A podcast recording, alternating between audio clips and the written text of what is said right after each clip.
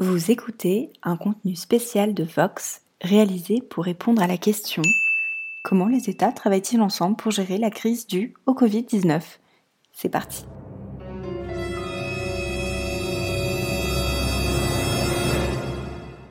Aujourd'hui, on vit tous dans un monde globalisé. Pour faire un tableau avec un gros pinceau, en France, notre gaz vient d'abord de Norvège, nos mochis préférés du Japon et nos chansons de dance floor déjantées des États-Unis. Enfin, si, comme nous, vous dansez sur Queen Bee et Riri en soirée. Donc forcément, quand un nouveau mystérieux virus apparaît en novembre 2019 à Wuhan, ville située en Chine centrale, deux mois plus tard, le 24 janvier, les premiers cas sont déjà recensés en France. Sans les flux humains, économiques et de marchandises permis par la mondialisation, il est certain que les foyers de contagion n'auraient pas vu le jour aussi rapidement autour du globe. Mais une fois qu'on a dit ça, quelle est alors la boîte à outils des États pour travailler ensemble afin de répondre à une telle crise sanitaire?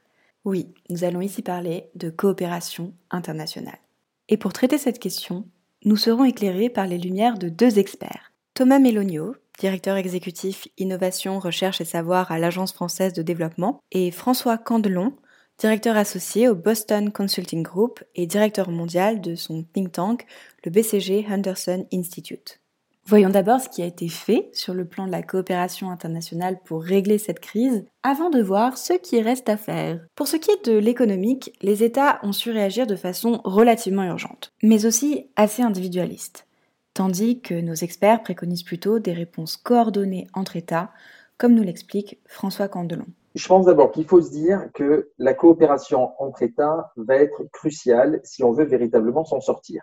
Alors, qu'avons-nous vu à ce stade? Ce que l'on a vu, soit au niveau européen ou au niveau américain avec les, banques centrales, c'est effectivement des euh, banques centrales qui ont essayé de se mettre au niveau de la crise hein, et de son choc inouï en euh, disant nous allons garantir, nous allons racheter, euh, et donc des sommes faramineuses, hein, puisque euh, on parle à ce stade de, de, 5 000 milliards de, dollars. Hein. Pause. Une banque centrale est une institution chargée d'assurer l'émission de la monnaie et de contribuer ainsi à fixer les taux d'intérêt des banques. Elle permet aussi de superviser le fonctionnement des marchés financiers et de garantir la solidité du système bancaire en jouant le rôle de prêteur en dernier ressort pour éviter les crises financières.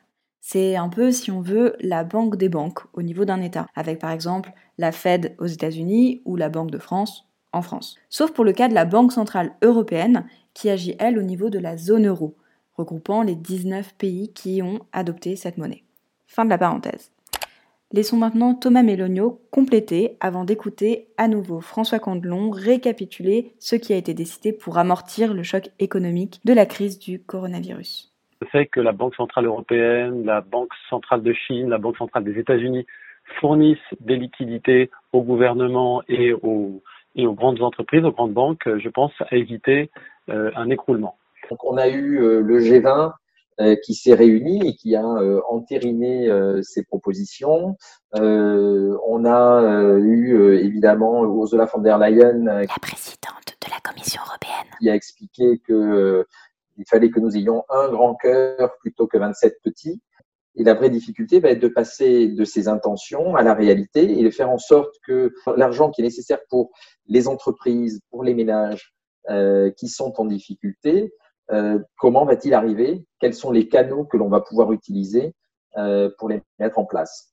Donc c'est là que l'on verra effectivement si cette solidarité s'exprime comme elle le comme elle le devrait. Et c'est pas garanti. Et oui, des questions demeurent dans la mise en place de certaines solutions économiques. On va probablement mettre en place de nouvelles euh, mesures euh, qui n'ont jamais été véritablement euh, utilisées. Si je prends ce que l'on appelle l'hélicoptère money, par exemple, qui est la distribution directe à tout un ensemble de personnes de subventions ou d'argent que l'on met directement sur votre compte.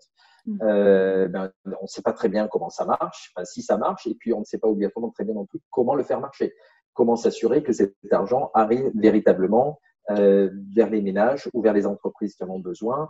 Si on prend euh, les ménages notamment, ceux qui en ont le plus besoin sont souvent peu bancarisés, euh, notamment dans des pays comme les États-Unis.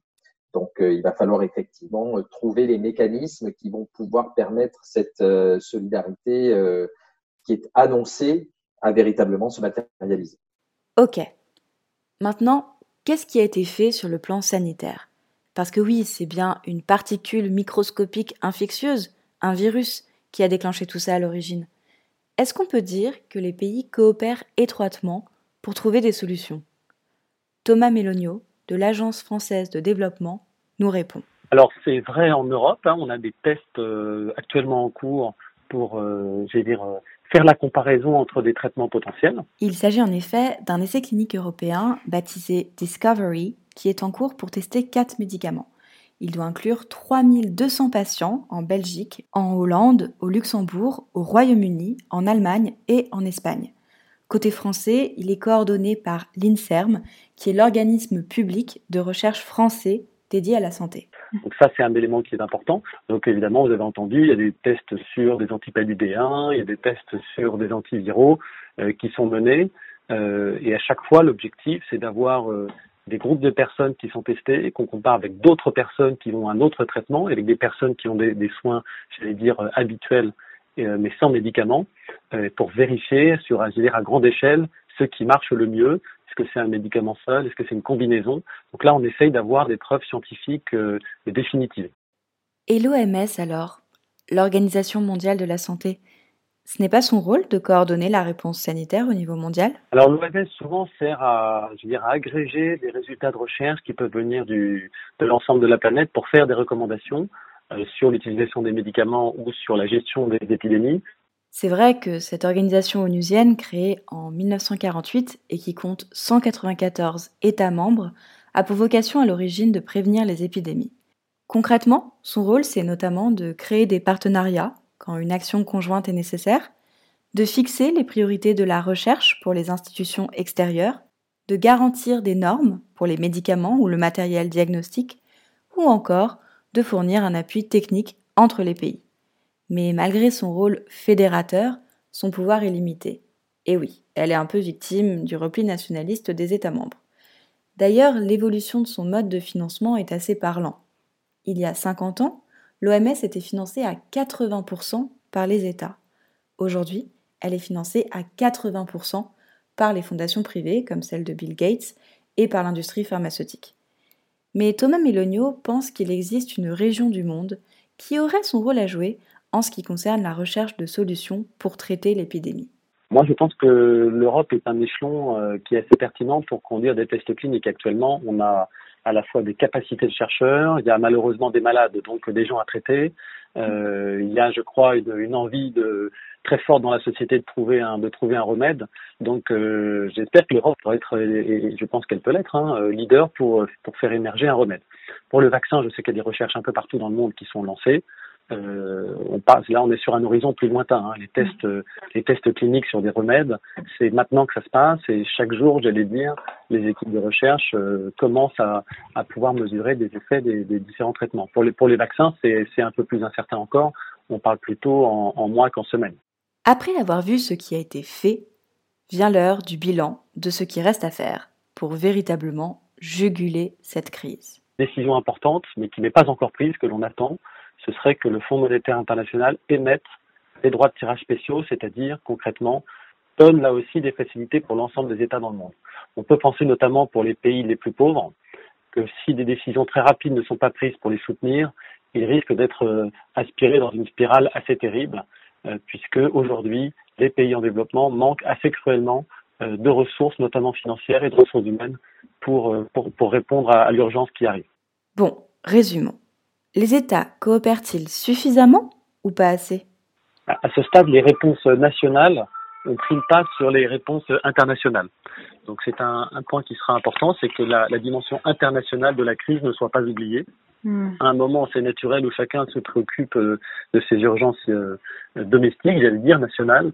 Euh, le virus, lui, ne connaît pas les frontières. Donc si demain il est vaincu en France ou en Italie ou en Espagne mais qu'il continue à circuler dans des pays en développement, il peut très bien revenir et provoquer une, et provoquer une seconde vague, puis une troisième vague, d'où vraiment ce qu'on appelle un bien public mondial, la santé, mm. euh, que ce virus soit vaincu partout et pas seulement dans un ou deux ou cinq ou dix pays, mais dans l'ensemble des pays de la planète. Sinon, il continuera à circuler et on risquerait d'avoir de nouvelles vagues. D'ores et déjà, il y a des mesures qui sont apportées pour soutenir les systèmes de santé des pays en développement. Donc, je, je le vois pour ce qui est à l'Agence française de développement. Hein. On a accru toutes nos interventions, en particulier pour soutenir les hôpitaux euh, en, en, Afrique, mais pas seulement, mais principalement en Afrique. Donc là, mmh. l'objectif, c'est de dégager des ressources supplémentaires pour que dès aujourd'hui, les personnels soignants dans les pays en développement puissent avoir euh, davantage de matériel et j'allais dire aussi tout simplement être payés. Hein. On va avoir des États qui vont avoir du mal à financer leurs services publics, mm. donc les, leur apporter rapidement des financements euh, va être va être crucial pour éviter des, des crises euh, très importantes dans dans les hôpitaux, dans les pays euh, qui ont des systèmes de santé moins développés. C'est un premier appui. Le, la deuxième chose, c'est qu'évidemment euh, des, des, des, questions de gestion des épidémies, savoir comment on organise un confinement, des gestes barrières. Là aussi, un appui conseil qui existe déjà hein, peut, peut être renforcé. Donc on, on, travaille pour ce qui concerne l'AFD avec des partenaires comme l'INSERM, peut-être demain comme l'Institut de recherche pour le développement, donc un autre institut de recherche, mm. pour renforcer des, des, en fait, des acteurs de la santé qui sont déjà existants dans les pays en développement. On travaille beaucoup aussi avec des ONG hein, qui sont en train de, de réorienter leurs programmes pour euh, répondre à l'urgence Covid. Les grandes institutions émergent avec les grandes crises. Ça a été le cas pour l'ONU ou l'Union européenne après le choc de la Seconde Guerre mondiale, par exemple. Est-ce que cette crise sanitaire et économique mondiale que nous traversons actuellement va voir la création d'institutions renforcées. Ou bien les leçons qu'on en tirera vont-elles permettre d'opérer un changement profond sur nos économies et nos sociétés afin de les rendre plus égales, plus inclusives, plus durables et donc plus résistantes face aux pandémies, aux changements climatiques et aux nombreux autres défis mondiaux que nous devons relever, comme le suggère du moins Antonio Guterres, le secrétaire général des Nations Unies. Il est sûrement trop tôt pour le dire, mais la question est posée. Le mot de la fin est donné à l'historien israélien Yuval Noah Harari, auteur du best-seller Sapiens, une brève histoire de l'humanité. Ouvrez les guillemets. La meilleure défense dont les hommes disposent contre les pathogènes ce n'est pas l'isolement, c'est l'information. Vous pouvez donc commencer par lire la quotidienne de Vox par exemple. Tous les matins, nous y résumons les informations importantes à savoir sur l'actualité, par mail. Et forcément, depuis plusieurs semaines, on parle essentiellement du Covid-19. Mais pas que. En tout cas, on espère que ce podcast vous aura permis de mieux comprendre comment les États se sont coordonnés jusqu'ici pour répondre à la crise du coronavirus et ce qu'il reste encore à faire. On fait un coucou et on remercie la Commission européenne qui nous a permis de financer ce format spécial. D'ailleurs, dites-nous, pensez-vous que c'est en priorité à l'Union européenne de répondre à la crise, comme l'a évoqué Thomas Melonio?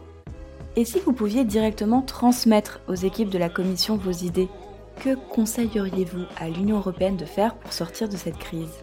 Brainstorming collectif, sortez les post-it, on leur passera le mot. Un grand merci pour votre écoute et peut-être aujourd'hui plus que jamais, prenez bien soin de vous et des autres.